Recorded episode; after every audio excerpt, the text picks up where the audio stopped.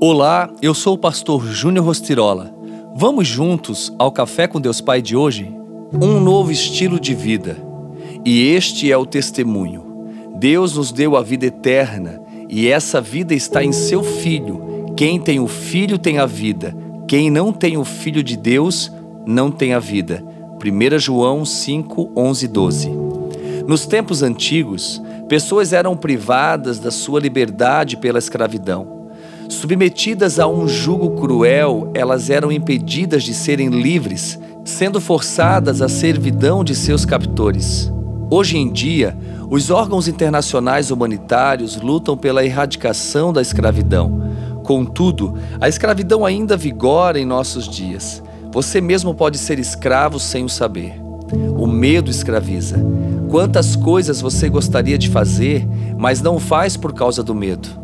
O medo é mais sutil e mais socialmente aceito, até mesmo entre os cristãos, porque é discreto em manter as pessoas presas, de modo semelhante a uma serpente que rasteja em meio à grama alta para abocanhar o calcanhar de sua vítima. O medo inocula seu veneno paralisante em nossas veias. Entretanto, você pode quebrar de vez os grilhões do medo e ser livre por meio de Jesus Cristo.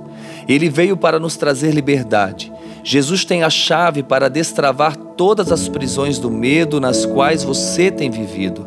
Precisamos conquistar um estilo de vida sem medo.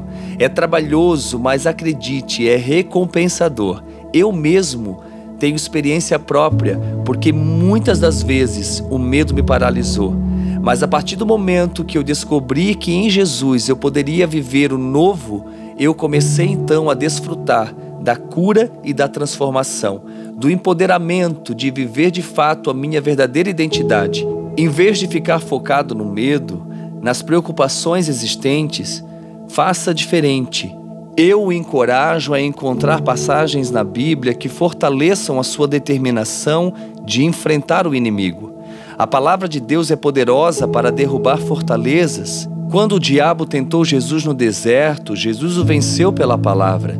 Se tivermos a palavra em nosso coração, nós também venceremos.